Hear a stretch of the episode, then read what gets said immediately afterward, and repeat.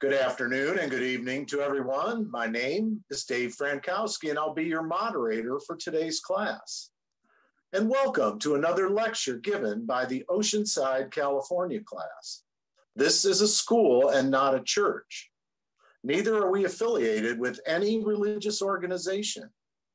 The school is a nonprofit, non denominational, religious, and scientific research organization dedicated to showing proof of the existence of Yahweh or Elohim and the operation of his eternal purpose, pattern, and plan, operating throughout eternity to this present day. This school was established as a result of a divine vision and revelation given unto our founder, Dr. Henry Clifford Kinley, in the state of Ohio in the year of 1931. We were incorporated in the state of California in the year of 1958. And we hold classes in the United States and in various other countries. The Oceanside class was established in 1994. At this time, I'd like to introduce to you the Dean of the Oceanside class, Dr. Dennis Volpe, and the President, Dr. Carl Emler. Now, in this school, we use the true, correct, and original name and title for the Father, the Word or Son, and the Holy Spirit, which are contained in the original Hebrew text. The correct name of our Heavenly Father is Yahweh. It has been improperly substituted by Lord. The correct title of the Word or Son is Elohim. It has been improperly substituted by God and the correct name of the Holy Spirit manifest in or out of a physical body is Yahshua. It has been erroneously substituted by Jesus Christ. Lord and God are titles and they are not names. The Apostle Paul, filled with the Holy Spirit, tells us in 1 Corinthians 8 and 5 that there are Lord's many and there are God's many. But we now know that each Lord must have a name and each God must have a name also. Elohim is a title, but unlike the titles of Lord and God, Elohim is a divine title. It's a divine title because it's the title that our Creator has chosen for himself. Jesus is a name, but it is an erroneous name. And a minor investigation on your part into a good dictionary or encyclopedia would prove that neither the Hebrew, the Greek, nor the Latin languages have any letters or characters in their alphabet that would produce the sound that's made by the letter J. Neither was there a letter J in our own English language until some 1400 years after the death of the Messiah, which would make such names as Jesus and Jehovah impossible renderings for the true name of our God. Yahweh is pure spirit, and in this state, he is incomprehensible and inscrutable. He is the ultimate source, substance, the limits and the bounds of everything that exists. We have Yahweh in his pure spirit state, symbolized on this chart as a cloud. Yahweh is not a cloud. He merely chose a cloud because a cloud has no particular or descriptive shape and form. And we've drawn this cloud to extend all around the edges of this chart to show that everything on the chart is within the cloud. In like manner, everything in the universe abides within the pure spirit state of Yahweh. Yahweh, knowing that man could not perceive of him in his pure spirit state, took on shape and took on form right within himself as Yahweh Elohim. This is the Word or Son a super incorporeal being, that is, having the shape and form of a man, but without flesh and blood. This form could only be seen in divine visions and understood in divine revelations. Later on, this self same spirit manifest himself in a physical body and walked the earth plane as Yahshua the Messiah, whom the whole world calls Jesus Christ. Now, there's only one name given unto salvation, and we must know that name. So, a simple yet intelligent question that we should ask ourselves is what did they call the Savior when he walked the earth plane? and a further understanding of this name and title may be had by reading the preface to the Holy Name Bible. Also, in this school, we teach by the divine pattern of the universe. It's the divine pattern because it's Yahweh's pattern. After Yahweh led the children of Israel out of the land of Egypt, he called Moses on top of Mount Sinai, and he showed him this threefold tabernacle pattern in a vision. Later on, Yahweh instructed Moses to build one in the wilderness exactly like the one he had seen in his vision on the mount.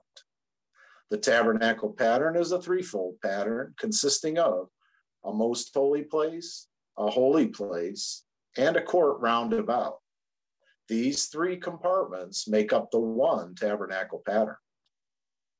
In this school, we show proof that everything in the universe is made and it operates according to the structure and the function of this threefold tabernacle pattern, and that absolutely nothing escapes the pattern. The school has 10 primary constitutional objectives and aims, and they are as follows. One, to help you find and know Yahweh our Elohim as he really is and actually exists. Two, to form a nucleus of universal brotherhood of humanity in Yahshua the Messiah, without distinction of race, nationality, creed, sex, caste, or color. Three, to investigate the unexplained spirit law or so called law of nature and the powers latent in man. Four, to encourage and promote the study of the scriptures, comparative religions, psychology, philosophy, modern practical and occult science. Five, to extirpate current superstition, skepticism, and ignorance. Six, to learn, know, and understand the operation of Yahweh's eternal purpose through the dispensations and ages. Seven, to discern and avoid being deceived by Lucifer, the serpent, the devil, the dragon, or Satan and his demons, operating the mystery of iniquity on earth through the dispensations of time. Eight, to earnestly contend for the common salvation and faith, which was once delivered unto the sons or children of Yahweh. Nine, to make known that Yahweh from the beginning ordained there is no other name given among men whereby man can be saved, saving the name of Yahshua the Messiah. And 10, to inherit eternal life now in the kingdom of Yahshua the Messiah, with the hope of immortal glorification in the new earth state. Our watchword is peace, and our slogan is speak the truth. We'll begin this afternoon with a prayer by Dr. Bruce Geller from our Oceanside class. And we'll have a scripture read, which will be Matthew, the seventh chapter, and that'll be read by Dr. Jerry Geller from our Oceanside class. Thank you, Dave. Good afternoon and evening to everyone. Let us all bow our hearts and minds and let us thank our Heavenly Father, Yahweh, through Yahshua the Messiah for all the many blessings that he has bestowed upon us. We ask you, Yahweh, to calm us down from the cares and the the uh, dealings of the flesh and just set this time aside so we can concentrate on on the things that are being said today. We want to just thank you for all the many blessings that you've given us, especially teaching us about yourself so we can honestly say within ourselves that we know beyond a shadow of a doubt that you are real and that you do have a purpose, a pattern, and a plan. And you have been merciful unto us, for it's nothing that we could do or nothing that we have done to warrant the kind of love that you have bestowed upon us. You've just shown us your grace, and we're so grateful for that. We just ask you for strength in these last days, and we ask you to help us with the infirmities that we have, and we've got we've got them. And we just ask for your comfort and for your direction at all times. And all these things we want to thank you for and ask you for in the name of our Savior, Yahshua the Messiah. Let us all say, Hallelujah. Hallelujah.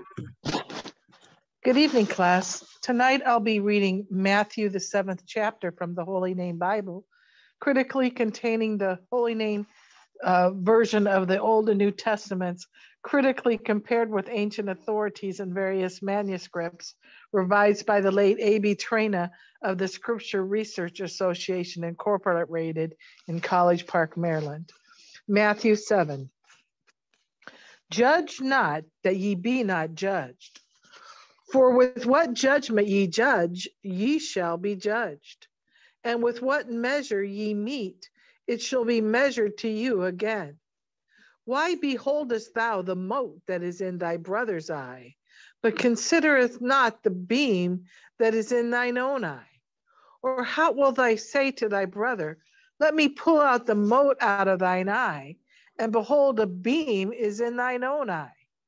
Thou hypocrite, first cast out the beam out of thine own eye, and thou shalt see clearly to cast out the mote out of thy brother's eye. Give not that which is holy unto the dogs, neither cast ye your pearls before swine, lest they trample them under their feet and turn again and rend you.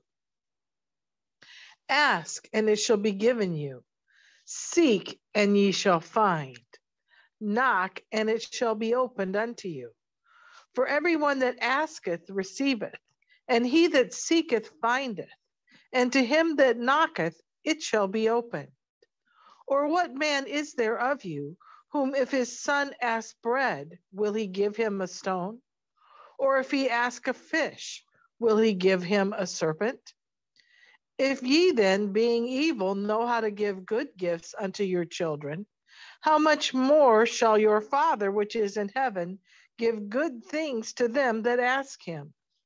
Therefore, all things whatsoever ye would that men should do to you, do ye even so to them, for this is the law and the prophets. Enter ye in by the narrow gate, for wide is the gate, and broad is the way that leadeth to destruction, and many there be which go in thereat. Because small is the gate, and narrow is the way which leadeth unto light and few there be that find it. Beware of false prophets which come to you in sheep's clothing, but inwardly they are ravening wolves. Ye shall know them by their fruits. Do men gather grapes of thorns or figs of thistles? Even so, every good tree bringeth forth good fruit, but a corrupt tree bringeth forth evil fruit. A good tree cannot bring forth evil fruit, neither can a corrupt tree bring forth good fruit. Every tree that bringeth not forth good fruit is hewn down and cast into the fire. Wherefore, by their fruits ye shall know them. Not everyone that saith unto me, Rabbi, Rabbi, shall enter into the kingdom of heaven, but he that doeth the will of my Father which is in heaven. Many will say unto me in that day, Rabbi, Rabbi, did we not eat and drink in thy name? And in thy name have cast out demons? And in thy name done many wonderful works? And then I will say unto them, I never knew you. Depart from me, ye that work iniquity. Therefore, whosoever heareth these sayings of mine and doeth them, I will liken him unto a wise man which built his house upon a rock. And the rain descended, and the floods came, and the winds blew and beat upon that house, and it fell not, for it was founded upon a rock. And everyone that heareth these sayings of mine and doeth them not shall be likened unto a foolish man which built his house upon the sand. And the floods came, and the winds blew and beat upon that house, and it fell and great was the fall of it. And it came to pass when Yahshua had ended these sayings, the people were astonished at his doctrine. for he taught them as one having authority and not as the scribes. Matthew, the seventh chapter. Thank you, Dr. Jerry Geller and Dr. Bruce Geller. And this, this afternoon, our scripture readers will be Dr. Sharon Welch from our Syracuse class and Dr. Linda Volpe from our Oceanside class. And we'll have a three speaker format this afternoon, each speaker getting approximately 35 minutes. And our first speaker will be Dr. John Cometti from our Syracuse class. like to say thank you. Um, and uh, we'll just uh, let's start right at the scripture, please. Matthew uh, 7, start at one. Yeah. Judge not that ye be not judged. For with what judgment ye judge, ye shall be judged, and with what measure ye measure, it shall be measured to you again. So here we're talking about um, judging in this judgment. You know, drop down um, just quickly to uh, I think I want 19. Every tree that bringeth not forth good fruit is hewn down and cast into the fire. Where, wherefore, by their fruits ye shall know them. See, so we're talking about this judging, and this judging is going to, according to um, this parable that the Messiah is is talking with his disciples, is saying that you see, these trees are are, are going to be judged by their fruit, and by the fruit, you see, and we look at this, and I'll just say, you know, for myself, um, I never had the opportunity to meet the founder, Dr. Kinley, um, in the flesh. But in um, reading his transcripts, at looking at um, the charts that he had drawn, um, by uh, being marveled by the things um, that he had taught in the school, um, the things that I have learned uh, since coming into this school.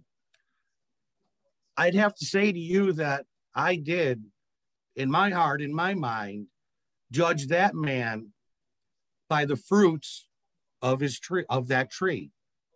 Just as I never had the opportunity um, to walk with, as the disciples had, um, or to eat with um, Yahshua the Messiah while he was yet in that fleshly body, I once again judge the things that I read and the things that I I see, um, the way it works according to the pattern um, and the ages and dispensations.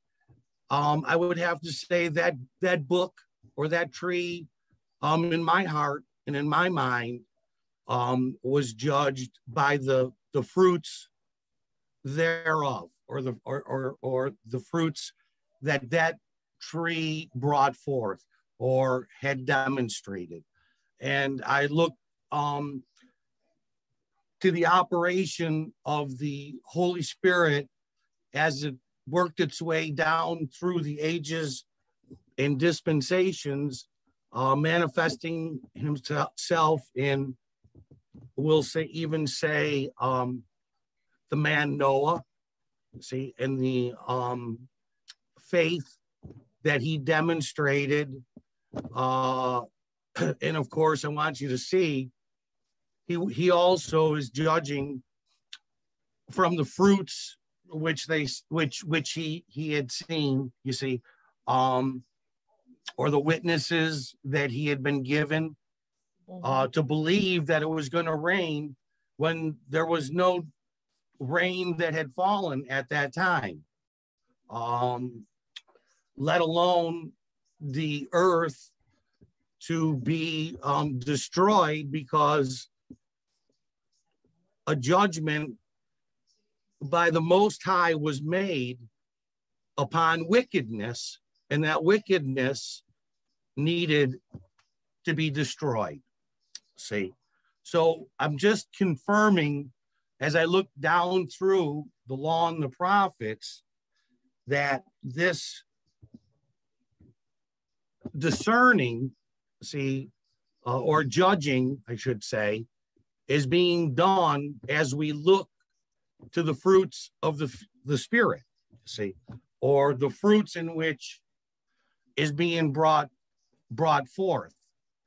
Um, you know, I think I, I still there, I, I still in my own mind think about the deception of um, for those that may know uh, or have read with the Catholic Church, with all the issues they got going on, you know, you think they wouldn't be discussing whether somebody baptized somebody, but again, the deception of a layman of the church that really feared for the lives of his fellow, you see, um, uh, churchgoers, in that he truly felt that without being baptized, those souls were going to hell to the point where he reported it to the diocese. That is a complete, you see, deception of the true fruits in this age that are necessary for us to um, receive and judge.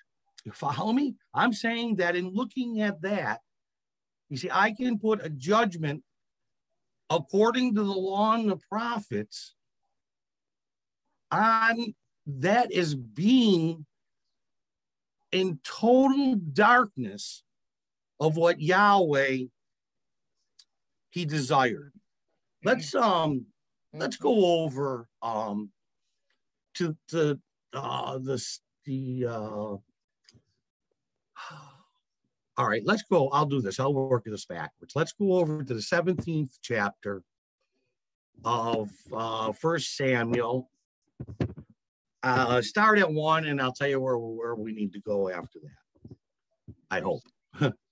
First samuel 17 and 1 now the philistines gathered together their armies to battle and were gathered together at Shocham, which belongeth to Judah, and pitched between Shocham and uh, Azekah and Ephraim. Um, and Saul and the men of Israel were gathered together.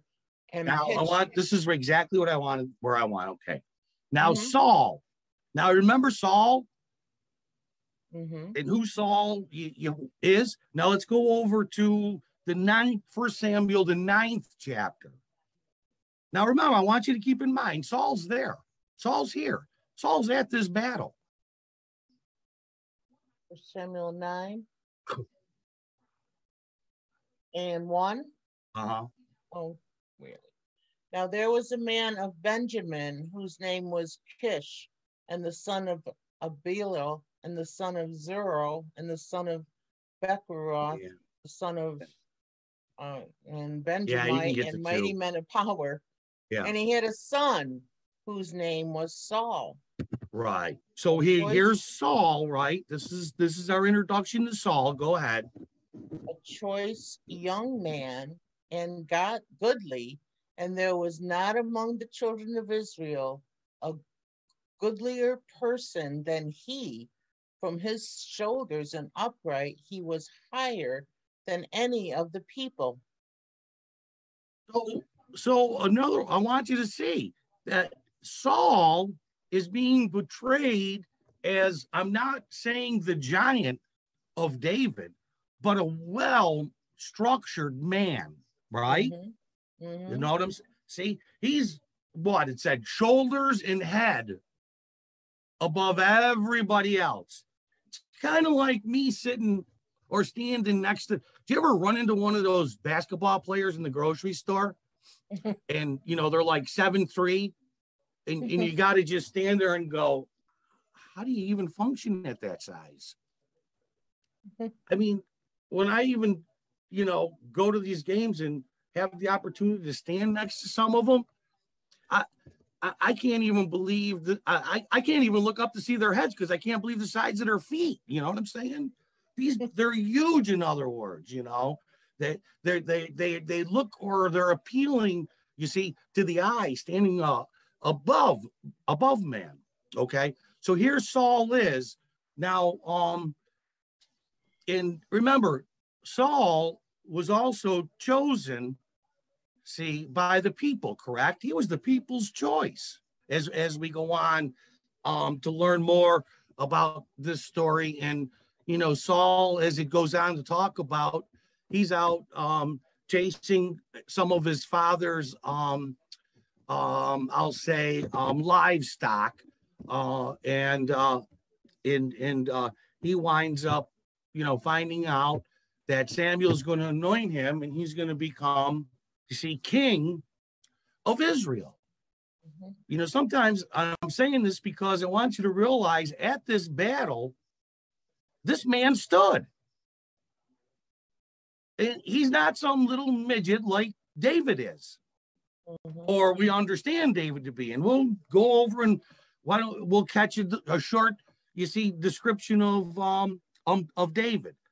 Uh, where do I want 13? I mean, is it the 13th chapter of First Samuel? Around in there when they pass through 12, is it? I don't know. I, am not. I'm not. Not fast at getting these when I'm talking.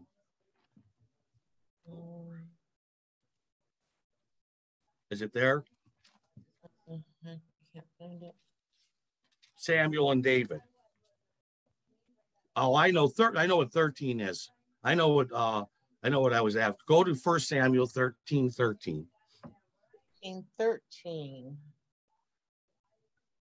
And Samuel said to Saul, Thou hast done foolishly Thou hast not kept the commandment of Yahweh thy Elohim, which he commanded thee. For now would Yahweh Elohim have established thy kingdom upon Israel forever. so I want you, yeah. So he, I want again read 13, Sharon. I'm going to interrupt you this time. Okay. And Samuel said to Saul, Thou hast done foolishly thou hast not kept the commandment of Yahweh thy Elohim. So now, would you say that in this situation, that Samuel is judging something that Saul had done? I, would have to say so, right? Yep. And and he has a conclusion, or he or or, or to this judgment right? And why he came to the conclusion.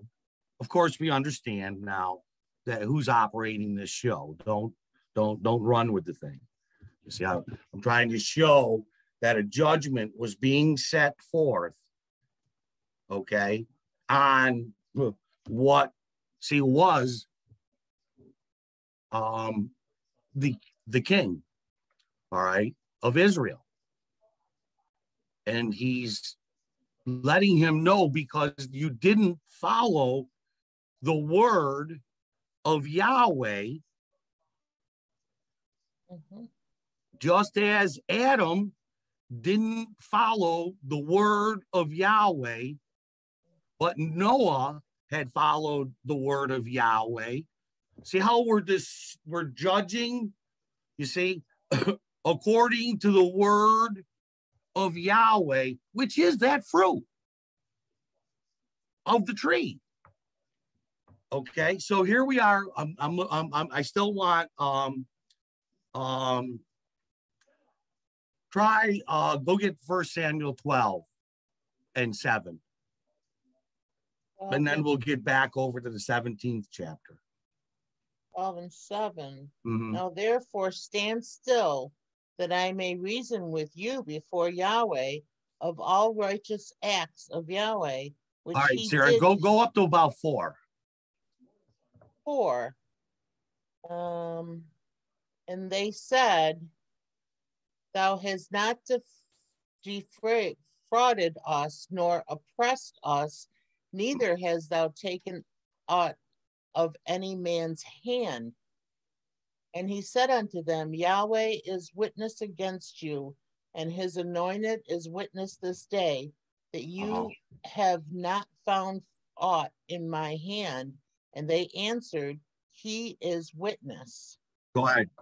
Go ahead. And Samuel said unto the people, It is Yahweh that advanced Moses and Aaron. Now, I want you to see right here how, once again, the Holy Spirit manifesting through a vessel is going back to show forth something of the glory of Yahweh.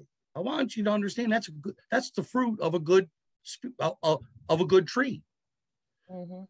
to go back and and understand something, you see, that has already taken place that's going to show forth the glory and honor of Yahweh. So go ahead, Sharon. So he's going back and he's he's now teaching them just as the founder and his good fruits did with us took Mhm. us back and took us and showed us the things you see that were necessary um uh for us to to, to have an understanding of through the blessing and grace of of of the Holy Spirit itself. Now go ahead. And Samuel said unto the people, It is Yahweh that advanced Moses and Aaron, and that Mhm. brought your fathers up out of the land of Egypt. Uh, so it's Yahweh, right? So what is he doing? He's declaring that name again.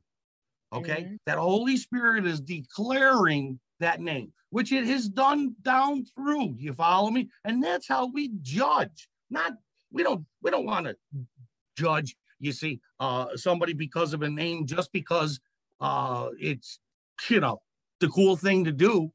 No, these things have been established. You follow me? And we just need to stand still, as it says, and observe the Holy Spirit operating, and we will then be able to recognize according to the fruits, you see, of the Spirit. Go on now. Verse 7 Now therefore stand still, that I may reason with you before Yahweh of all the righteous acts of Yahweh, which he did to you and to your fathers.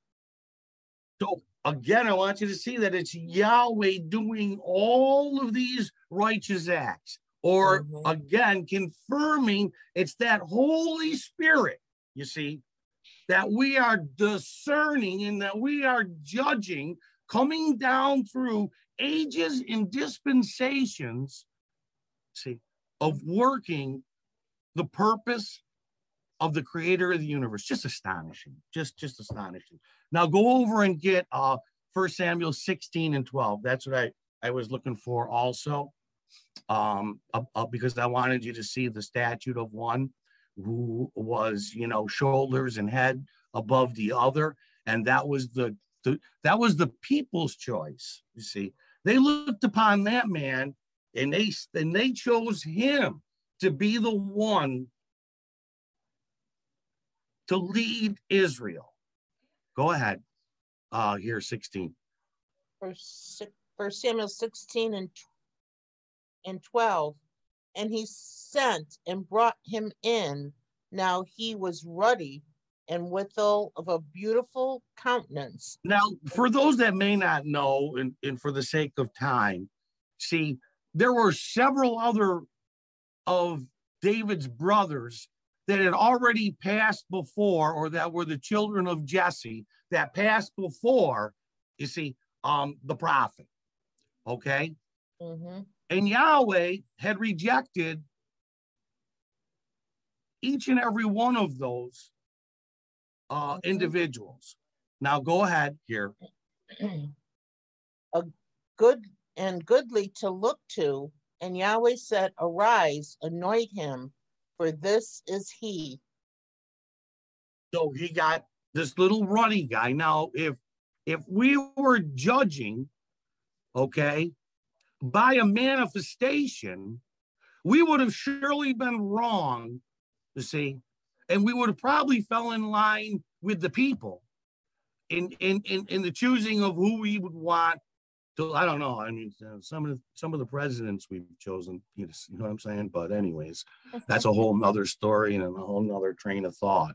But um, here And, and if we would have looked back, you know, um, at, at several other things and solely judged by what we saw with the eyesight, uh, we would have surely been wrong. And I'm saying to you, that's how wrong I was when I was in the, the Roman Catholic Church, you see, and I was being blindly led. Now, I'm speaking again of that that priest and and and and and, and because of that error, you know, I didn't even realize, and I was even taught it, or I, I wouldn't have made my confirmation. But um that all the other sacraments, there would would be seven altogether, would be violated because of the first one, you know. And I think to myself, you know, how I didn't even know that and how I probably would have thought that was pretty stupid had I known it. Because I truly, you know, never seen it that way, nor the many Catholic friends that I have and the comments that I seen on this school teacher's page, how that even them that were within that faith thought that that was, you know, come on, that, that, that can't be. But yet, what I'm trying to say to you is that is the deception that that we'll say that one individual that thought so highly of that act and had to run and tell the higher up of the clergy, you see, with without any witnesses, he made a, a he made a judgment call on that priest with a false doctrine. And I, I I'm I'm saying I, I truly in my heart hope that Yahweh never puts, you see, being and, and that I would put a false judgment on a brother. Do, do you know what I'm saying? That's why it's important for us to get past the flesh and understand what's going on within the spirit. And, and here with David, okay, and here with Saul, who won from an outward appearance, is gladiator, the gladiator of the two. And here David is, as we just read, this ruddy little little dude. Mm-hmm. And now I said said all of that to get us back to the 17th chapter where we were, and I think it was two or three, where Saul and the armies stood. Mm-hmm. Two, and Saul and the men of Israel were gathered together and pitched by the valley of Elah and set the battle in array against the Philistines. Mm-hmm. And the Philistines stood on a mountain on the one side, and Israel stood on a mountain on the other side, and there was right. a valley between them. Now, look, I'm saying to you tonight, I stood, you see, on those peaks, and I stood on the wrong side. You mm-hmm. see, when I was in Christianity, mm-hmm. and I tried and I brought battle to the Israelites or the IDMRs, whatever. You follow me? Yeah. Those that were preaching the truth, in other words, or the Holy Spirit that was operating in vessels. I brought battle against. I, as that individual, wanted to uh, anyone that knows me knows I held on to water baptism the longest time, sat in a in a chair in class for many, many years. Still being concerned about water baptism. Mm-hmm. Under the same delusion as that man that turned them in. I sat there, is what I'm telling you, of fear for those friends that I had that weren't baptized in that church that could lead to the other wonderful sacraments. And so thankful that Yahweh allowed my ears and my eyes to be opened to the fruits of a tree that I started to talk about with Dr. Kinley. You see, now I'm not preaching and I'm not worshiping that man. I'm thankful to Yahweh that he allowed, you see, that vessel to bring the truth to us that we might understand it, as he did all down through the ages and dispensations with those that he had chosen. Let's get over to this battle, the 17th chapter. I'm sorry. Mhm. Go ahead. Uh, verse four, and there went out a champion out of the camp of the Philistines named Goliath of Gath, whose height was six cubits and a span. Yeah. Big and boy, had- in other words, right? Even bigger Mhm. than Saul. Mm-hmm. But Saul was supposed to be the hero of the people. Go ahead. Mm-hmm. And he had a helmet of brass upon his head, and he was armed with a coat of mail, and the weight of the coat was five thousand shekels of brass. Yeah. And he had greaves of brass upon his legs, and the target of brass between his shoulders. And the staff of his spear was like a weaven's weaver's beam. Now, are And you his- getting the picture that Mhm. this big dude is decked out basically head to toe in armor? Sharon, would that be about correct to what you just read? That's right. Yes. Right? Yes. He's got some on his he's got some on his legs, he's got it here, he's got it there. We ain't talking Mhm. about we're talking about being well protected to enter into battle. Go Mhm. ahead.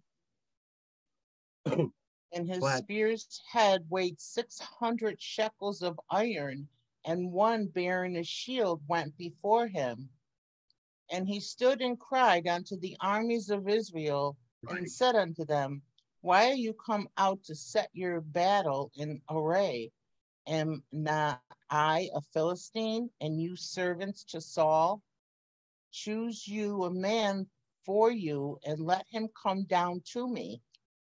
If he Go ahead. able Find you a man. Find you a man that wants to come down and try Mhm. some of this. Here I am. You come down here and try some of this, right? Mhm. You want it? Come on, here I am. Okay, go ahead. If he be able to fight with me and to kill me, then will we be your servants. But I, if I prevail against him and kill him, then shall ye be our servants and serve us. Now look, there were millions and millions of dollars last Sunday bet bet on the Super Bowl. Okay, Mm. I'll bet you that when this little ruddy dude goes up before Goliath, that the odds would be heavily on Goliath's side to beat that little ruts behind. Right. Huh? Yeah. Now let's get down to, to, to, to Saul when he allows David to go up against this man that's challenging all of Israel. In principle, all of Yahweh's children are being, you see, called out. Go ahead. Um, let's see. Um.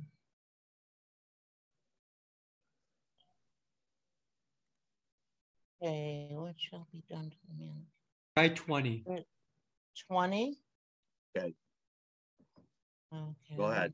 Father. and David rose up early in the morning and left the sheep with the keeper and Right. took and went as Jesse had commanded him, and he came go to the trench as the Yep. host was going forth to fight and Mm-hmm. shouted for the battle. Right. Go ahead. For Israel and the Philistines had put the battle in array, army against army. And David left his carriage in the hand of a keeper of the carriage and ran into the army and came and saluted his brethren. Right. Go ahead. And as he talked with them, behold, there came up the champion, the Philistine of Gath, Goliath by name, out of the armies of the Philistine, and spoke according to the same words, and David heard them. Okay. So da- now Goliath Mm. comes out again, right? During the course Mm-hmm. of this this this standoff, and says it again. Here I am. Mhm. right? You want some? Come get it. And here David is. Go ahead. He hears it for the first time. Go ahead. And and all the men of Israel, when they saw the man, fled from him and were sore afraid. Whoa. Go ahead. And the men of Israel said, Have you seen this man that has come up? Surely to defy Israel is he come up, and it shall be that the man who killeth him, the king will en- enrich him with Right. great Go ahead. riches, hmm and will give him his daughter, and make his father's house free in Israel. And David Up spoke. down to thirty-two. Yeah, but okay, I, this is good. This is good right here because I want you to see that this this boy Saul, okay, that was a head and shoulders of uh, taller than any of them boys that were down there being scared. He's ready to put up money, his daughter, and all kinds of stuff to find somebody to beat this this champion, Mm-hmm. right? Go mm-hmm. ahead now, drop down where Steve had asked or said. Five minutes, Dr. Cometti. Okay, thank you. and 32 and david said to saul let no man's heart fail because of him thy servant will go and fight David, David said to Saul, let no man's heart, right? Let no man's heart.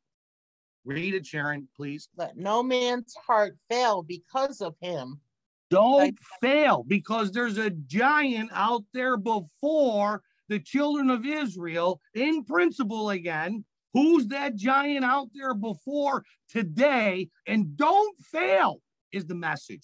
Don't fail. Don't have a failing heart. Go ahead. Mhm. thy servant will go and fight with this philistine and saul said to david thou art not able to go against this philistine to fight with him for thou art but a youth and a man of war from his youth Right. Go ahead. No, you, you, said- you don't have none of the tools that are Right. needed.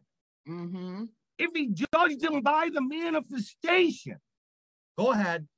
And David said unto Saul, Thy servant kept his father's sheep, and there came a lion and a bear, and Yeah. took a lamb out of the flock. So, so in other words, he has, in other words, witnessed the fruits of the spirit operating, right? Mm-hmm. He knows that Yahweh allowed him to rescue those sheep. And he knows that Yahweh is going to rescue his sheep. Don't Right. be weak of heart. Yahweh will prevail. That's You see, don't matter the giant we find ourselves up against. Stand still. Have faith. Mm-hmm. Yahweh will deliver. That's the message that David is is is is is is is putting forth. Now look, the wisdom of this youth Mm-hmm. to take what he was most familiar with, the weapons, you see, that he knew. Now, look, a warrior looks on that and says, wrong weapons for this fight. If we judge solely by the manifestation, again, you see, we will surely, most likely, have it wrong. In this case, Vegas would have, you see, anybody Mm. that would have took the odds in this case Mm. would have been vi- victorious. David didn't even want that armor that the others were accustomed to. He took a little slingshot and a stone and found the weakest spot in that man's armor Right. which was sitting right behind his eyes. You follow me? And he hits him, you see, dead square. See, in the spot that was necessary to drop a giant. Those are the fruits of the Spirit. Yahshua the Messiah comes in. If, and those of Israel that were waiting for that physical kingdom to be restored. And Saul, the uh, let me say the looks of a Saul to come along and be king for them. They should have learned from the past. Had they gone back and, and, and witnessed the Holy Spirit repeatedly, time, whether it been with Noah, whether it been with Adam, whether it had been with Abraham, whether it had been with, you see, uh, Moses, whether it had been with Jonah, whether it had been with Daniel, you see, whether it had been with Obadiah, witnessing the things of the Holy Spirit and the tools, they would have and surely should have known who Yahshua, the Messiah, was when he stepped, you see, you see, um, on on on earth in that body. Should have known. See, but because that creature was subject to vanity. It's the mercy and it's the grace of Yahweh that has allowed us to understand, you see, the things that we do and the things that we do and the things that we say and the things that we understand and all the other blessings that come along with being chosen. You see, don't don't miss them. They missed the Holy Spirit working through David. They missed the Holy Spirit working through Yahshua the Messiah. You see, they witnessed the Holy Spirit working back there in that law through Moses. Because I don't know if I had it read, it says it went back there where we were that he that Yahweh had delivered them at the hand of Moses. You see what I'm saying? And those those uh, things coming down through the ages and dispensations, you see, are a blessing. I, I hope and trust you got something out of that. Um, all glory to Yahshua Messiah. See, hallelujah. Thank you. Thank you, Dr. Cometti. And our second speaker will also be from our Syracuse class, Dr. Deb Cometti.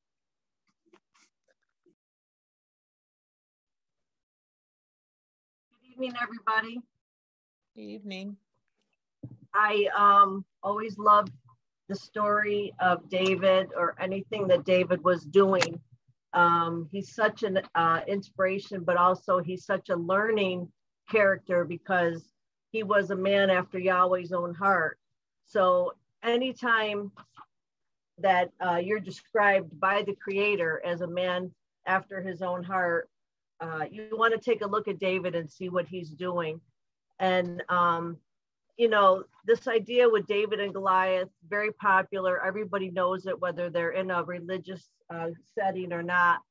They know about David and Goliath. Uh, we were kind of taught in Methodist, you know, that those stories really weren't true. They were just kind of like just stories um, in the Bible to get you to understand something about God, but they didn't really happen. So uh, coming into class, it was a um, Helen Keller moment for me to start to relearn Adam and Eve and Noah and all the gang and know that they were true and know that Yahweh was working with a specific set of people and he was uh, had a purpose in mind and he was pushing that along.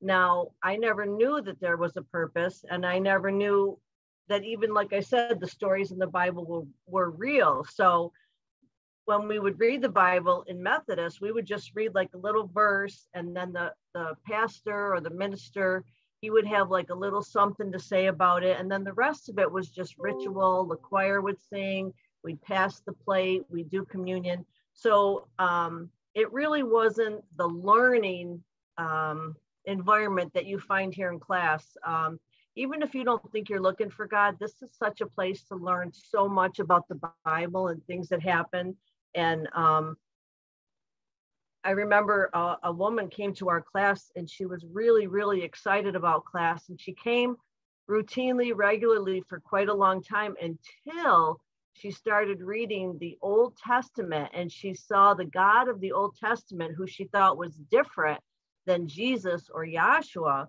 When she saw him being so mean and wiping out women and children, and you know, it was uh, his designated plan, she stopped coming altogether. She could not handle the fact that he he would do that. So um, you know, my point is that she learned an awful lot about the history and a lot awful lot about what was going on with Israel And then she, you know, Joshua didn't pick her, so she ended up going on her way. But um, I wanted to go over um, to First John uh, three and one. John was talking um, about this David and Goliath situation and talking about you know the fruits of a man that are a good tree and the fruits of a man that are a bad tree. And we somebody else get um let me see it is ephesians 2 and 1 and somebody else get first john 3 and 1 and um you know think about this for a minute because even if you were a good kid, which, you know, most of us weren't anyways, but even if you were a good kid, you still weren't going to make the grade. You still were not going to make the cut. You need the Holy Spirit. Okay, so go ahead. First John 3 1. Behold, what manner of love the Father hath bestowed upon us, that we, we should be called the children of Yahweh. Okay, hold that thought. Sharon, Ephesians 2 and 1 what manner of love now he's put upon us right? Now here's here's where we were. If there's any doubt of where you stood before coming into class and receiving a holy spirit revelation this is where you were. Now remember what linda just read. What manner of love has he bestowed upon us? And why is it such a great gift? Because here's two and one Sharon. Sorry. And you hath he quickened, who were dead in trespasses and sins, wherein in times past you walked according to the course of this world, according to the prince of the power of the air, the spirit that now worketh in the children of disobedience, among whom also we all had our conversation in times past, and the lust of our flesh fulfilling the desires of the flesh and of the mind, and were by nature the children of wrath, even so, as others. Thank you, Sharon. So now here's Linda reading over there in First John. What manner of love that the Father has bestowed upon us that we should be called his children, his kids. Okay. We all had our manner of life in times past in the lust of our flesh. Now, the lust of our flesh is quite an umbrella, and you can put your little life right under that umbrella, and you can say to yourself what you were doing, the fruits of your tree, what you were doing before you had a revelation in this class was. Let me see if I can uh, think about it real quick. It's Galatians it'll just give you this little descriptor and you can just sit there and say wow what a gift this is. What manner of love this is. And it's kind of like the same idea as when you know somebody really does you wrong and you still show them mercy. Like joseph with his brothers he still showed them kindness. They had betrayed him. They had put him in a pit. They had let him be sold off into slavery. They didn't know where he was going and yet and still Joseph showed them kindness at the end. So that's just an example of the fruits of the spirit where Yahweh, even though we had all this going on, the lust of the flesh, we had all this going on, and yet and still, what manner of love he's bestowed upon us. So mm-hmm. now, if you want to know a little breakdown of the lust of the flesh, if you're thinking, oh, I don't, I wasn't that bad, I just didn't go to church. Let's have the little breakdown of the lust of the flesh read. So that's Galatians and it's 5 and it's uh, 17. 17. For the flesh lusteth against the spirit, and the spirit against the flesh. And these are contrary the one to the other, so that ye cannot do the things that ye would. But if ye be led by the Spirit, ye are not under the law. Now the works of the flesh are manifest, which are these adultery, fornication, uncleanness, uh, lasciviousness, idolatry, sorcery, hatred, strife, jealousy, wrath, seditions, heresies, envyings, murders, drunkenness, revelings, and the like of which I tell you before, as I have also told you in time past, that they who do such things shall not inherit the kingdom of Yahshua. Now, are you catching this? If you look down the list, some of you may check off a few, and some of you may check off every single box because we were we were of the lust of the mm. flesh. And guess what? Going on your merry way, you were not going to inherit the kingdom of Yahweh Elohim. And our premise right here tonight is that we, under the sound of the truth, we have definitely become recipients of the Holy Spirit and live in the kingdom now. We've inherited the kingdom now. So now, if you look at that previous list, you're not part of that fruit. John tried to show you the fruit that you would be a part of. He showed you David's heart and what he manifested. Now, he showed you, he talked about Moses and what he manifested. Now, Paul, he's gone through, he's broken down the lust of the flesh. He's told you, you all had your manner of life in this stuff in times past. That's the beauty of this thing. We're not going to have a revival. We're not going to slip off the rock. We're not going to go backwards. Once you have the Holy Spirit, you are sealed. And that should be a strong, strong confidence of the heart. So now we're going to find out what's the spirit about, right? Because John was talking about the good tree and the bad tree. And we've already discussed the good tree with David. Now, Paul's given us, and you could really say, you know, a lot of that stuff that Goliath was manifesting, you know, with all his carrying on. But that's not where we're going. We're going to talk about the fruit of the Spirit. Go ahead. Galatians 5:22.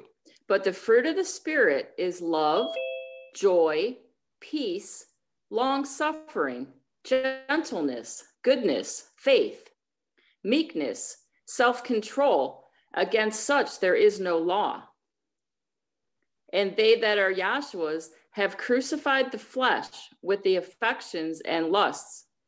If we live in the Spirit, let us also walk in the Spirit. Let us not be desirous of vainglory, provoking one another, envying one another. Don't be desirous of vainglory. Now, I want to key in on that point for just a minute because David, now his brothers got angry with him. And I think John talked about this. They got angry with him when he showed up with, like, you know, things to eat. And uh, you know, he said he wanted to, you know, come down and bring stuff to the um, to the armies. And they said, "Oh, you just want to see what's going on? Who are you kidding?" David was not when he said that he would go up against Goliath. His point was not for vainglory. His point, his reason for wanting to go up against that giant was because he had defied and defiled the name of Israel's God, which was Yahweh. And that's what David was under had under his collar about. I'm going up against who is this one that would think so much of himself that he would say something about the name of Yahweh, Israel's God. And he wasn't looking for vainglory. And he really, he had fought a lion and a bear, but he really didn't have any experience with giants. Did he know he was coming out of there? Maybe he did. But the point is, it wasn't going to be for his vain glory. It was going to be for the glory of Yahweh. And that's the difference between a true Yahshuan and somebody that's just in class that remembers a lot of scriptures, that goes to every class because they got nothing else going, and that wants to be a bragger about everything they're doing. Okay. Your heart is for the glory of Yahshua and not your vainglory. Look at me, everybody. Look at what I'm doing. That was where Saul was at. And Saul got himself into a world of trouble and he died. And I was just reading this thing about Saul, and guess what? He died not too far far far away from the city of Gath, and that's where Goliath was from. So mm. he, you know, he's right in the whole thing there with he had to go down. He wanted his own he wanted his own glory because he feared what the people would say about him rather than the glory that would come from Yah taking the sacrifices, not taking anything from the battle. He did not listen and it was not looked upon as correct because when you read the fruits of the spirit and it says the faith, when you have the faith of the operation, right? It's Yahshua in you. You don't care that you're going to miss out on a couple sacrifices. You're the king for crying out loud. You're going to have plenty of sacrifices. But he wanted to come back with all that vain glory so the people would think he was something. And Paul, Saul's heart is not right, but David's was a heart after Yahweh's own heart. Okay. So now we've got this picture of the people that are of the spirit, and that's the good fruits. And we got this picture of the people that are of the flesh and the lusts of the flesh. Now, do you know how many people are murdered every single day over the lust of the flesh? And you know how many people are robbed and how many crimes go down just for the lust of the flesh? Hmm. It's it's utterly amazing what people will do if somebody a, a, girlfriend says to her boyfriend i want you to kill that guy over there because he looked at me wrong and the boyfriend goes and kills him. and they all go they go to jail for life and they're teenagers mm-hmm. because of the loss of the flesh trying to have that power and that control that is never of ours okay so now i want to go back to where she was linda you were reading in first john 3 and 1 yes Starting at two? Um, you could start at one again. Okay. Behold, what manner of love the Father hath bestowed upon us, that we should be called the children of Yahweh. Therefore, the world knoweth us not, because he knew him not. Okay, so if you've got all these fruits, these good fruits coming from your tree, and the world has all these bad fruits, corrupt fruits coming from their tree, do you think they're going to know and understand you? When you're when you're um, manifesting peace and joy and long suffering and patience and self control, and they're ranting and raving and, and going all crazy because they didn't get the raise they thought they'd get, you think that they're going to understand why you're so calm and you're just like, hey, Yahshua knows what I need. If I need a raise, I'm going to get it because he's going to make sure I get it. You see all through the book where things happen to people and they did not even ask. It just came to them. The food came to them. The armies came to them. The angels came to them. That's all because Yahweh's pushing it along and Yahweh knows what we need. And do we believe that? Of course we do. Yahshua's in us. How could we not? The one that manifested the baskets of full of fishes and the loaves of bread and, and manifested his, his healings and brought people back from the dead. That was just not a parlor show, folks. That was to show you that he could raise your soul from the dead.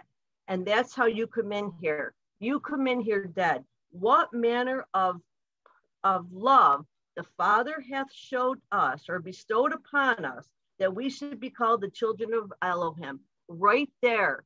What manner of love is because he saw fit to give you the Holy Spirit. Just like he put the breath of life in you, like for me at 63 years ago, he put the breath of life in this body. And that was just a witness, and it keeps on going today to show me the breath of life spiritually. I didn't put that in myself. I had no clue and you didn't put it in yourself either. And yes, you do have to believe in this gospel, but you cannot believe it on your own. You absolutely can't. And I'm sorry if that doesn't sound right, but if you, when you read and it says you must believe, you must be born again, absolutely, you must be born again. Who's having you be born again? You didn't help yourself be born the first time, and you're not helping yourself be born the second time. And all of these things, all they add up to is praising Yahshua. So we don't have to worry that we're going off the charts. We're praising Yahshua. So now he's saying that he would, what would he, the manner of love that he would bestow upon us? It's the revelation of Yahshua in our hearts and minds. And if you look over, uh, Sharon, I'll have you get Colossians 1 and 26. If you look over there, nobody, nobody guessed this one. Everybody had their guards and they were out in the temple in the sanctuaries, they were out in the groves. Everybody had their gods, but nobody guessed, nobody guessed that there would be a time when your God would be able to be in you and live through you. Nobody guessed that one. They had Dagon, they had Baal, they had all these ones in the groves, they had this and they had that. And nobody thought that the God would be living in you. So go ahead and read that, Sharon. Colossians 1:26. Even the mystery which had been hid from ages and from generations, but now is manifest to his sons, to whom Yahweh would make known what is the riches of the glory of this mystery among the Gentiles, which is Yahshua in you, the hope of glory. Now, it's it didn't say that if you read Isaiah 8 and 20 and you read John 1 and 20, whatever, and it did not say by reading those scriptures, you will know the mystery among the Gentiles. It does not say that, and you will never find that.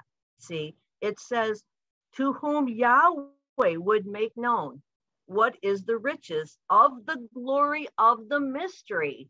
Mm-hmm. And you know yourself, if you love a good mystery, you don't go to the back of the book and read out the and mm. read find out the butler did it unless you can't wait you like to come up to you know through the mystery and then all the clues and you figure out who it was but the point is when you pick up the book you don't know who done it and that's the thing with us when we pick up the bible when we went to, to church when we didn't go to church when we were out there fumbling around when somebody asked us to come down to class yahweh showed you the mystery and that is why you keep coming.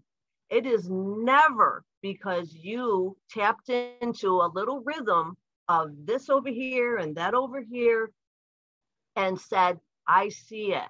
No, no, no. You might have saw some repetitions. Even Christian uh, bookstores have repetitions and show how uh, Yahshua did this and Yahshua did this according to the old. It's in the Bible that he would do this and do that according to those works, right? Mm-hmm. But that is not what brought you to faith. Faith in the operation is Yahweh laying it on you. Yahweh making a difference between academic information of the law and prophets and making it real. And there is quite a difference. It's the difference between death and life. And it's the difference between having Yahshua in you which is your hope of glory, or not. And I'll tell you what, if you're not, when Yahweh, when this thing wraps up and ties up, all Yahweh's looking for is his son. He's looking for Yahshua. And guess where we are? We're in that body. That's all he's looking for. You know, you can show that a little bit better. First Corinthians 15 and 28, please.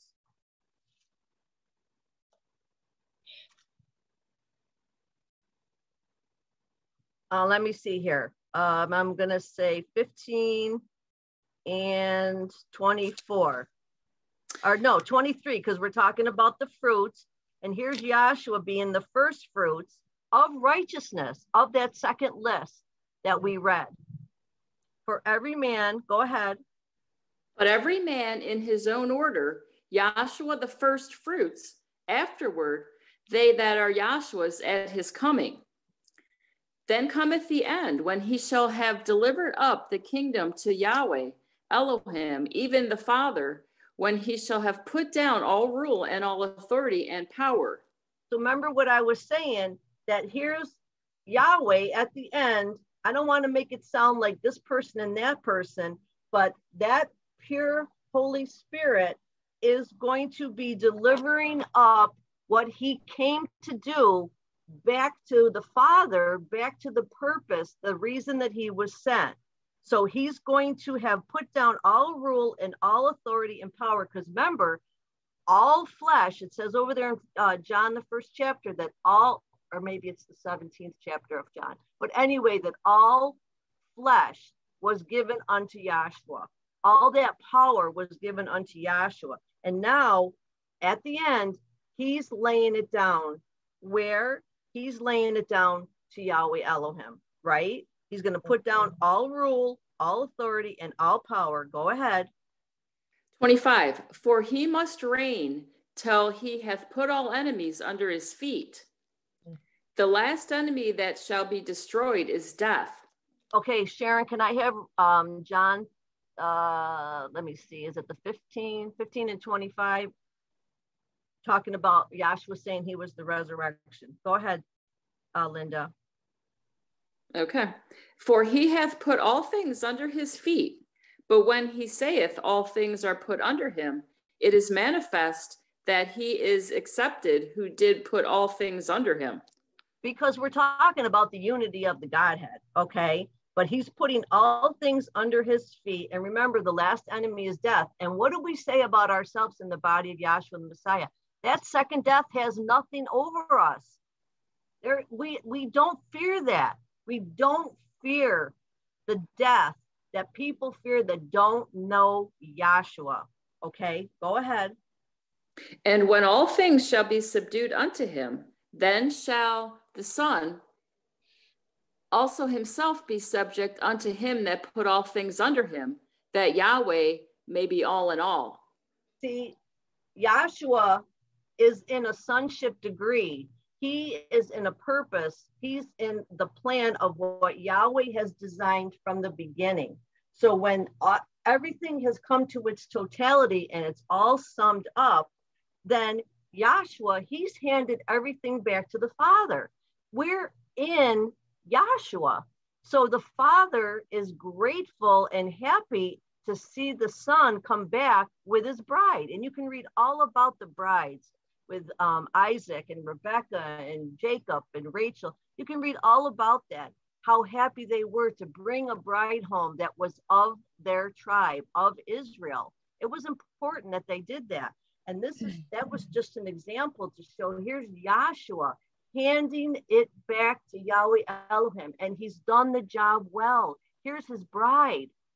So when Yahweh's looking, he's just looking for Yahshua because why? Because the bride's in him. And that's what I was saying. There's no fear. There's no fear of that death because of why?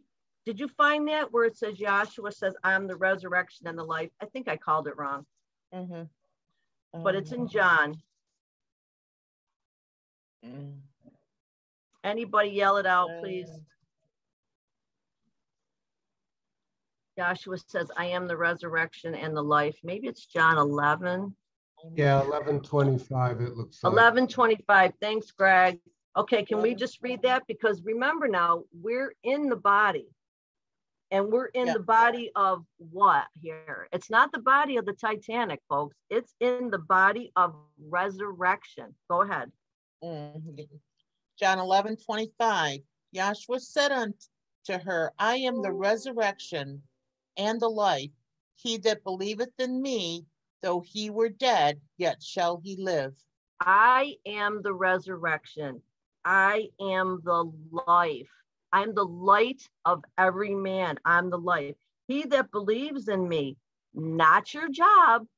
I've made you believe in me, but he that believes in me, though he were dead, which we all were, yet shall we live. Keep going.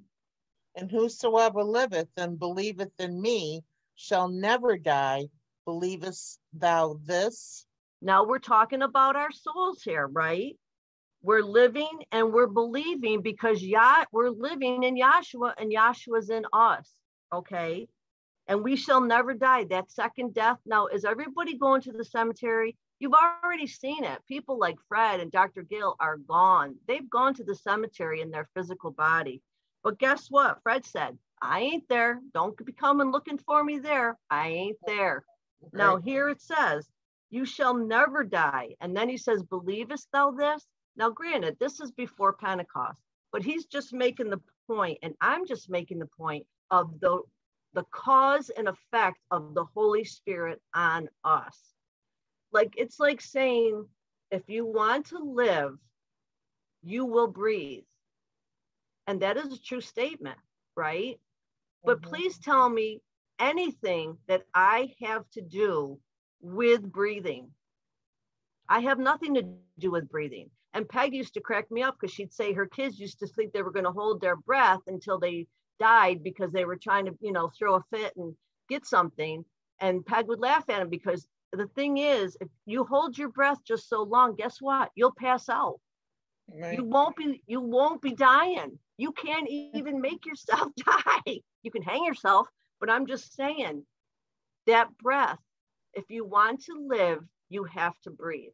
You have Mhm. nothing to do with that, but it's a true statement.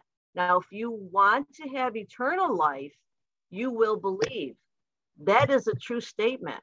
But I'm just making, I'm parting the ways right here, right now. I'm parting the ways saying, but the cause of the believing is not because you decided to believe. Or you said this is the best thing ever i'm going to join up with this one. None of that. And and the the smartest people the people that have hung on in this class for years are now gone because Yahshua had a purpose in mind and now it's over for them so every time you come to a class every time you sit in your chair you say hallelujah right we Mhm. say it through the prayer every speaker says it i'm so glad to be here i'm so glad to hear your voice i'm so glad we have this zoom class we say those things because Yahshua has resurrected our soul sick souls, right? I am. Read that again, Sharon. Five minutes, Dr. Cometti. Thank you. 1125 Yahshua said unto her, I am the resurrection and the life. He that believeth in me, though he were dead, yet shall in me shall never die. Believest thou this? And we are testifying to that tonight and the next day and the next day and the next day that we believe that he is the resurrected Yahshua in our hearts and in our minds because of the fruit that we bear. You you know, you have to be an idiot to look at a tree and not see the fruit whether it's good or bad. Mm. I mean, it's an obvious thing. And some things are even poisonous. They're beautiful berries and they're red, sparkling, and they're beautiful and they're poisonous. So don't think everything is going to be, uh, you know, with a worm sticking out of it. But by the fruits that we've got, we've had a list to look at, and people can fool us by that list. They can look patient, they can look long suffering, and they can really be struggling and fighting it inside. But he's just talking about the fruits of the spirit, and you know yourself. Just ask yourself, what was I like before I came into class? And you'll see all those things come up that were of the first list of the lust of the flesh. And then what am I like now? And you'll see that second list just come out. And you know what? You're not trying. Like David, he was mad because that giant was talking about Yahweh's name in vain. He wasn't trying to get any glory and he wasn't trying to show off to his brothers. All he wanted to do was to have a chance at that Goliath because he defied the Elohim of the living armies of Israel. And that's Right. what we're talking about, folks. There is no glory for us. Yahshua, us being in Yahshua and him getting the glory allows us the glory because we're his bride. See, and that's where we stay. We don't have to worry about divorce. We don't have to worry about separations. We're in him and he's in us. And that's where this thing is going to ride out just that way. And Doc said, if you ever see this thing, you'll die just that way. And that's the testament of those that died, the true Yahshuans, they died just that way. So thank you for the time and hallelujah, Yahshua. Mhm. Thank you, Dr. Cometti. And our third speaker this afternoon will be Dr. Diane Emler from our Oceanside class.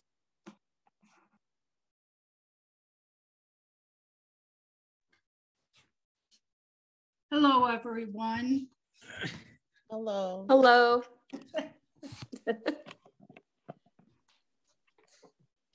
Um, it's good to be here. Uh, and I have uh, enjoyed class uh, thus far.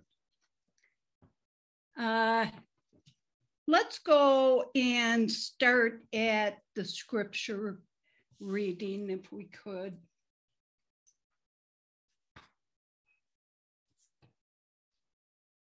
Okay, Matthew 7 and 1. Judge not that ye be not judged. For with what judgment ye judge, ye shall be judged. And with what measure ye measure, it shall be measured to you again.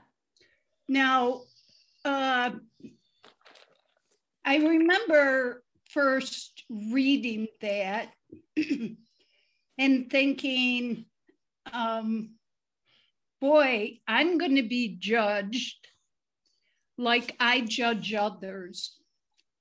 And it scared me uh, because I, uh, at the time, and I try not to now uh, judge others uh, quickly. And when it comes down to judging uh, another brethren, uh, another person, I'll put it that way, it's very difficult uh, to know uh, what shoes they're in. Uh, because for us, we judge after the sight of our eyes and the hearing of our ears, but that is not the way uh, Yahweh judges. Um, trying to remember the verse. It's Isaiah 11, around verse 3. Okay. Isaiah 11, 3. Thank you, Sasha. Isaiah 11 and 3. Why don't you just pick it up at one? Mm-hmm. There shall come forth a rod out of the stem of Jesse, and a branch shall grow out of his roots. Mm. And the spirit of Yahweh shall rest upon him the spirit of wisdom and understanding, the spirit of counsel and might, the spirit of knowledge and of the fear of Yahweh, and shall make him of quick understanding in the fear of Yahweh, and he shall not judge after the sight of his eyes, neither reprove after the hearing of his ears. Now, there's a lot in those few verses, but let's just take the third verse first off. And that being that Yahweh does not judge after the sight of his eyes or the hearing of his ears. And in totality, that is how we judge by what we hear somebody say, what we see them doing, and then suddenly we pass judgment, uh, good or bad. And Yahweh is much wiser than that. And he judges uh, after, and we have difficulty seeing what's in somebody's heart. And none of us are prolific in mind reading. Hmm. so, the way that we judge, as far as a carnal mind, and I just mean carnal meaning physical, we judge physically so uh, we see an act that someone does, and suddenly, you know, we're ready to burn them at the stake. And the point is, we don't know what was in their heart. We don't know what Yahweh is putting them through and for what purpose. See, I think that uh, it's wise uh, not to do judging of people. But what we can judge is whether or not the gospel, the teaching mm-hmm. of the Messiah, whether or not that is accurate, whether that is true or whether that is false. And so, in those things, Yahweh has given us the equipment, meaning the law, and uh, stay here in Isaiah 11 and 1, but get me Isaiah 8 and 20.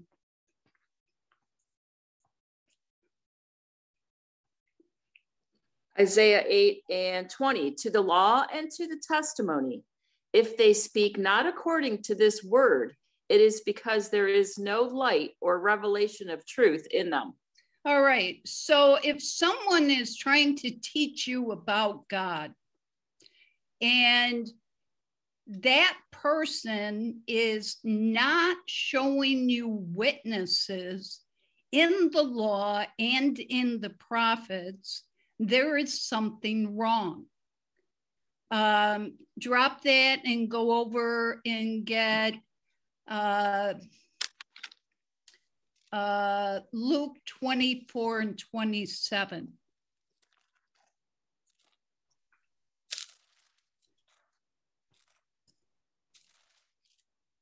24, 27.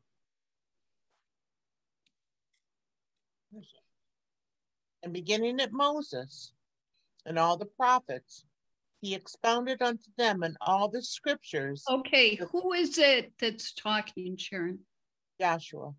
This is Yahshua. The world calls him Jesus. We're not even going to discuss that because you can Google Yahshua uh, and see that that is the correct name of the Messiah. So the Messiah is speaking to his disciples here. Pick it up again, Sharon. And beginning at Moses and all the prophets, he expounded unto them in all the scriptures the things concerning himself.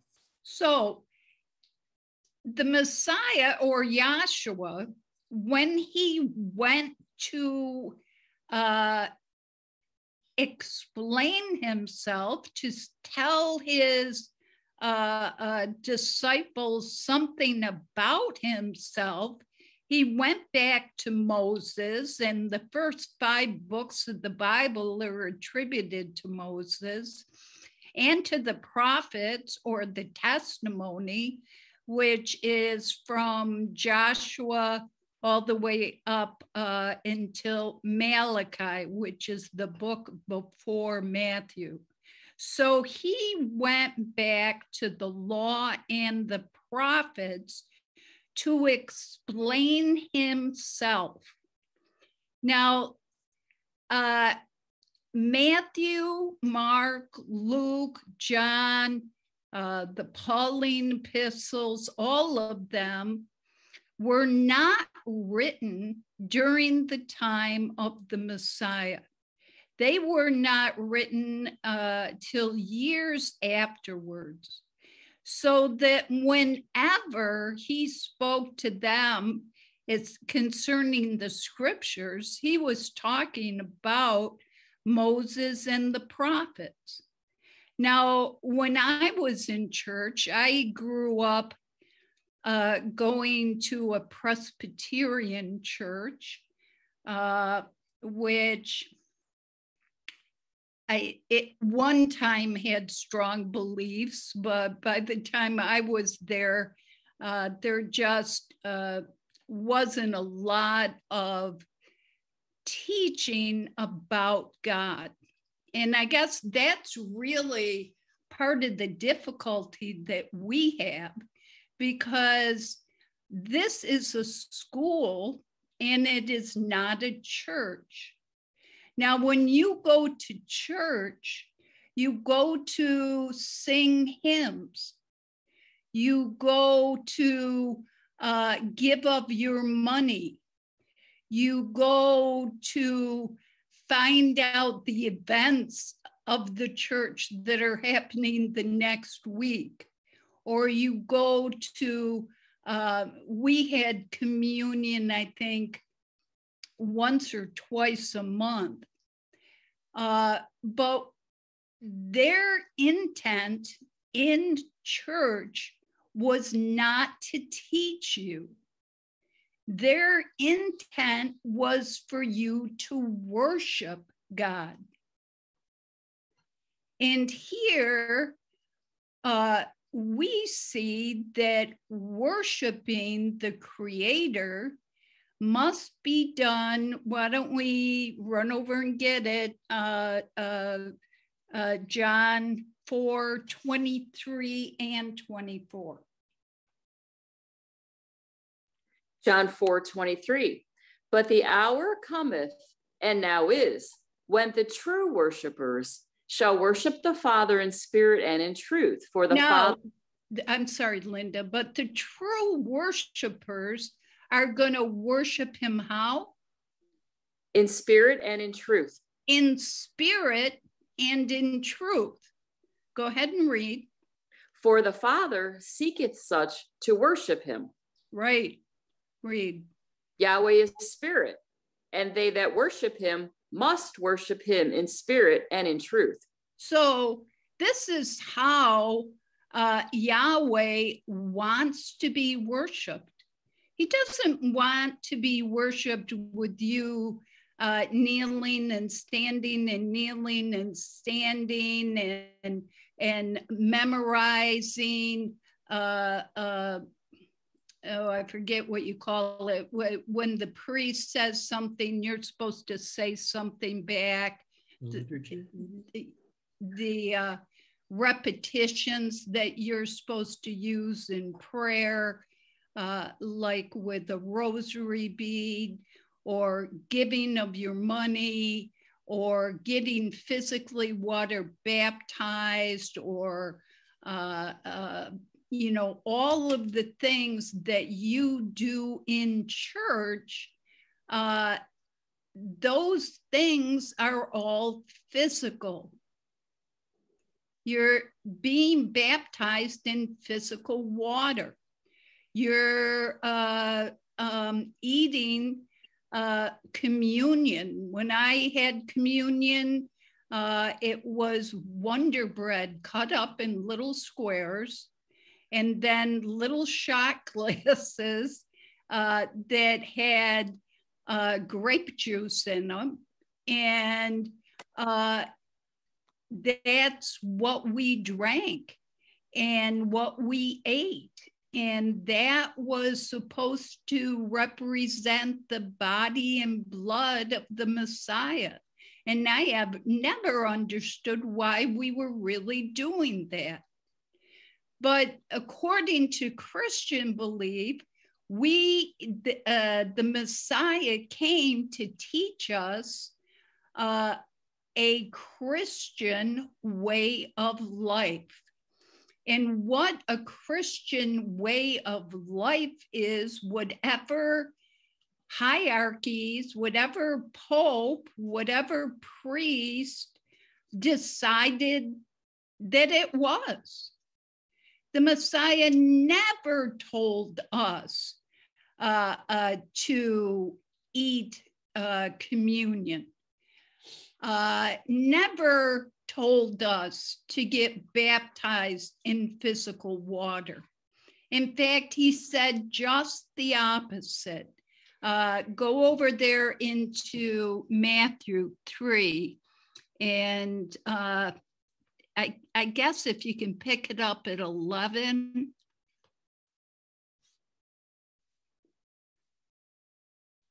Matthew 3 and 11, I indeed baptize you with water unto repentance now, this is John the Baptist talking. This is not the Messiah. Right. And the Messiah really was not going around baptizing people. It was John the Baptist that was sent before him to baptize. Now, let me just explain this quickly that uh, the law that was given to Israel uh, at Mount Sinai, which is uh, uh the law uh, that contained uh, physical ways of worship, that law or the Mosaic law was given to the Hebrews and the Hebrews only. There was no one else there to hear that law. And at that point in time, the whole nation of Israel said, All that you have said, Yahweh, we will do. And that uh, uh, uh, included the Ten Commandment law uh, and uh, the law of circumcision, the uh, the law of physical washings, the law of the priesthood, all of these laws that were contained in this Mosaic covenant given to the Jews. Now, go ahead, Greg. Uh, this chart shows it uh, better because you've got on the left side of Yahshua, the circumcision, the ceremonies, the physical washing, suppers, sacrifices, and ordinances. And there were actually, including the Ten Commandments, like 613 uh, laws that were given to Israel to follow. Now, as I already said about three times, this law was only, O N L Y, only given to the Hebrew nation. It was never given to a Gentile. And a Gentile is anybody who is not Hebrew. See? Now, Israel tried to keep that law for some 1500 years and could not keep it to the point where it was said that there was none righteous. No, not one. There was not one person who could keep this law. And I'll just quote it in Deuteronomy uh, 625, it says if Israel had kept this law, it would be their righteousness. But because they couldn't keep the law, they were found to be unrighteous. And under the law, if you broke one law, you broke them all. I'm talking about 613 laws and if you broke one, you broke them all. And the penalty for breaking the law, many of the acts, not all, but many of the acts was death. In fact, Israel had to offer up a sacrifice, a lamb, a turtle dove, something to offer up a lamb so that the innocent lamb, lamb uh, could shed its blood uh, so the person would live. Now, 1500 years passes from Mount Sinai, and uh, all of Israel found under sin, spiritually, they were dead, meaning they were still walking around but they were condemned in their conscience straight from Adam and condemned again because they could not keep that law. So, uh, um, John the Baptist comes on the scene uh, and he is, uh, it was a baptism unto repentance, meaning the uh, he would ask those that came to him, Have you sinned? And when they said yes, he put them in water. Now, they admitted to being dead. And what you normally do to someone who's dead is that you bury them. Well, being uh, put in physical water uh, and completely submerged is the same as being buried. I mean, there's lots of burial at sea.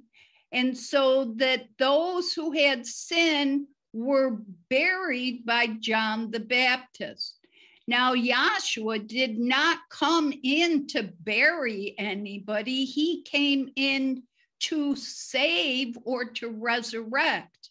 But what we're talking about now is John and uh, his uh, statement to the people as he was baptizing. All right, mm. go ahead. Matthew 3 and 11. I indeed baptize you with water unto repentance, but he that cometh after me is mightier than I, whom shoes I am not worthy to bear. He shall baptize you with the Holy Spirit and with fire. Now he's talking about Yahshua. Now I have come to baptize or to bury you in water, but there's one that's going to come that's going to baptize you in the Holy Spirit and in fire. Well, some people think the word baptism means water. Well, if it meant water, why would you say you're going to baptize in the Holy Spirit and fire? The word actually should be immerse, so that Yahshua is going to come and immerse you in the Holy Spirit and in fire. Now go ahead and read. Uh, whose fan is in his hand, and he will thoroughly purge his floor and gather his wheat into the garner, but he will burn up the shaft with unquenchable fire. Go ahead. Then, then cometh Yahshua from Galilee to Jordan unto John. Now here comes Yahshua the very first thing he does in his ministry is comes to the Jordan where John was baptizing. Read. And John to be baptized of to be baptized of him, but John forbade him, saying, I have need to be baptized of thee, and comest thou to me? Now, don't you see, mm-hmm. because it was a baptism unto repentance, he would have had to have asked, Have you sinned? Well, Yahshua was the only one on the face of the earth who had not sinned. And when he told John, No, I have not sinned, John says, Then I need to be baptized of you. Why are you coming to me? Read. And Yahshua answering said unto him, Suffer it to be so now, for thus it becometh us to fulfill all righteousness. Then he suffered him. So Yahshua says to John, Suffer it to be so now, for thus it becometh us to fulfill now, the word fulfill means to finish, to bring to an end, to complete. Physical washings in water had been going on uh, uh, since the mm-hmm. beginning of time. You read in Genesis that the earth was inundated in water uh, time of Noah, once again, the earth inundated in water. Under uh, uh, the Mosaic law, uh, there was washings of the priests. Uh, John in First Corinthians 10 and 1 says that all of Israel when they came up out of Egypt and through the waters of the Red Sea, were baptized in the water and in the cloud that let them up out of uh, the Red Sea. So there's all kinds of physical washings going on uh, before Yahshua stood there with John at the Jordan. But John, uh, Yahshua told him, I have come to fulfill or to bring physical washings to an end so that nobody has to get dunked in water again. And he said the same thing about the supper. It was the Last Supper. And that supper uh, that he partook uh, with his disciples uh, was actually the celebration of the Passover. You can read that in your book. And the Passover started way back in Egypt. And Israel had to perform a Passover before they could leave Egypt. He didn't come to start communion or the Eucharist, he came in to finish it. And he did that or fulfilled all of the law and the prophets, all of those things written of him. That's what he did in his ministry to bring this physical, carnal, natural, earthly, temporary way of worship to an end. Because obviously, after 1500 years, and it didn't help anybody, he, through his mercy, brought it to an end. But because he was the only one that could keep the law, he did in fulfillment. And the uh, act that he uh, uh, did on the cross, uh, the, it, it was the same way with the Passover. They had to bring out a lamb without spot and without blemish. Put the uh, blood of the lamb at the top of the door, two side posts, and a basin of blood at the bottom of the door.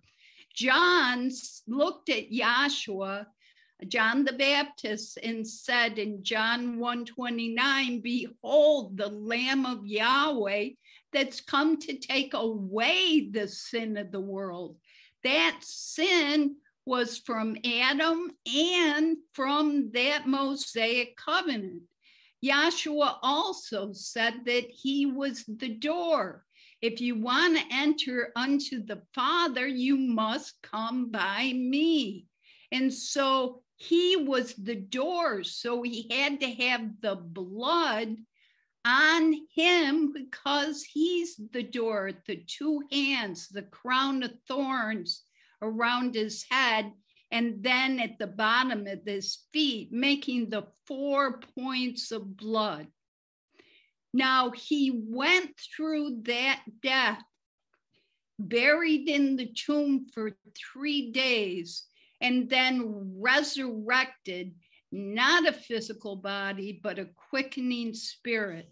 And he tarried with the disciples uh, uh, for 40 days in that uh, uh, resurrected spirit body.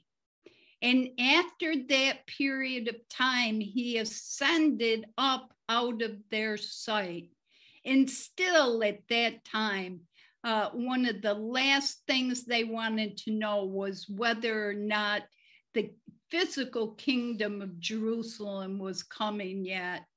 And that's not the point. So uh, 50, uh, uh, 10 days later, all of the boys and women, about 120 of them, were up in an upper room. Uh, and go over to Acts, the second chapter. And somebody uh, run over and get me uh, John uh, fourth chapter, I think it is. Acts 2 and 1. Yes. And when the day of Pentecost was fully come, they were all with one accord in one place. All right. So here we are. Uh, uh, they're in the upper room, 120 of them, uh, and they're there on the day of Pentecost, which was a feast of Israel's, and that took place on June 6th. Go ahead and read. And suddenly there came a sound from heaven like a rushing mighty wind, mm-hmm. and it and it filled all the house where they were sitting. Now that was the Spirit. Read. Five minutes, Dr. Umler. Okay. And there appeared unto them cloven tongues as of fire, and it sat upon each of them. And they were all filled with the Holy Spirit and began to speak with other tongues as the Spirit gave them utterance. All right. So there is Yahshua immersing them with the Holy Spirit and with fire, just like John was talking about. See, now just real quick, run over to John, the fourth chapter. We're going to have to drop Isaiah 11. There's no time to go over there. Um, I let's just um, oh, pick it up at five and kind of read through there. Okay. Uh, you can you can do six. I'll save you all the names.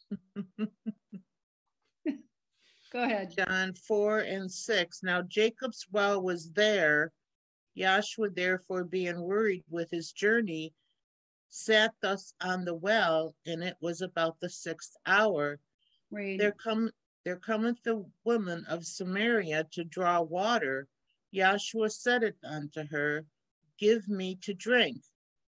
For his, his disciples were gone away unto the city to buy meat. Then said, said it the woman of Samaria unto him, How is it that thou, being a Jew, ask drink of me, which am a woman of Samaria? And now, the Jews. The, the Samaritans uh, were originally a part of uh, uh, the Hebrew uh, nation, and they uh, were descendants. Oh, help me out! The the two that were Joseph's sons. Um, e, uh, Ephraim. Ephraim and Manasseh. Yeah. Manasseh. All right. mm-hmm. So they were descendants of Ephraim and Manasseh. And uh, there's a long story. They uh, claimed that they did not go uh, into captivity uh, when they were put in the Babylonian captivity. And they believe to this day there's a Samaritan religion. They believe to this day that they're the only ones that are worshiping the original uh, Hebrew law. And they felt uh, that where they were, uh, there was a mountain, and they believed that Joshua built another uh, tabernacle up there. Anyways, there was a fight because, and to this day still, they live in the West Bank and they believe that there is where the temple should be built, where the rest of the Jews believe that it should be built in Jerusalem. Now go ahead and read. Uh, for the Jews have no dealings with the Samaritans. And that's why, read. Yahshua answered and said unto her, If thou knowest the gift of Yahweh, and it is that saith to thee, Give me to drink, thou wouldst have asked of him, and he would have given thee living water. He's talking about if you had given me, you should have asked me for living water. Go ahead and read. I'm out of and the, And the woman saith unto him, Sir, thou hast nothing to draw with, and the well is deep. From whence then hast thou that living water? Art thou greater than our father Jacob, which gave us the well and drank thereof himself and his children and his cattle? Read. Yash, Yahshua saith unto her, Whosoever drinketh of this water shall thirst again, but whosoever drinketh of the water that I shall give him shall never thirst, but the water that I give him shall be in him a well of water springing out into everlasting life. Now, that living water are the words of Yahshua Mhm. that will cleanse you. If you drink of that water, you shall never thirst. Now, if you want to, you can read down further and you will find out where uh, the woman starts talking about where the temple should be built. And um, pick up 22 real calm, quick. 22 and you worship ye know not what we know what we worship for salvation is of the jews but the hour cometh and now is when the true worshipers shall, shall worship the father in spirit and in truth for the father seeketh such to worship him So, what Yahshua is telling her, you can fight about where the, the temple should be built on your mountain or over uh, and uh, the Mount Moriah. But time is going to come where you will not worship in those temples made with hands because Yahshua is in you and within you you shall worship in spirit and in truth. Thank you very much for the time. Thank you, Dr. Emler. We'd like to thank everybody who participated in our Zoom class today. And we'd also like to thank those who have viewed us on YouTube. We hold our Zoom class here every Saturday from 4 to 6 p.m. Pacific time. And at this time, I'd like to ask the class to stay muted until the live stream has ended. We'll now be dismissed by the doxology, which is taken from the last two verses of the book of Jude. Now unto him that is able to keep you from falling and to present you faultless before the presence of his glory with exceeding joy. To the only wise Elohim, our Savior, through Yahshua the Messiah, our sovereign, belong glory and majesty, dominion and power, both before all time and now and ever. Let us all say, Hallelujah. Hallelujah.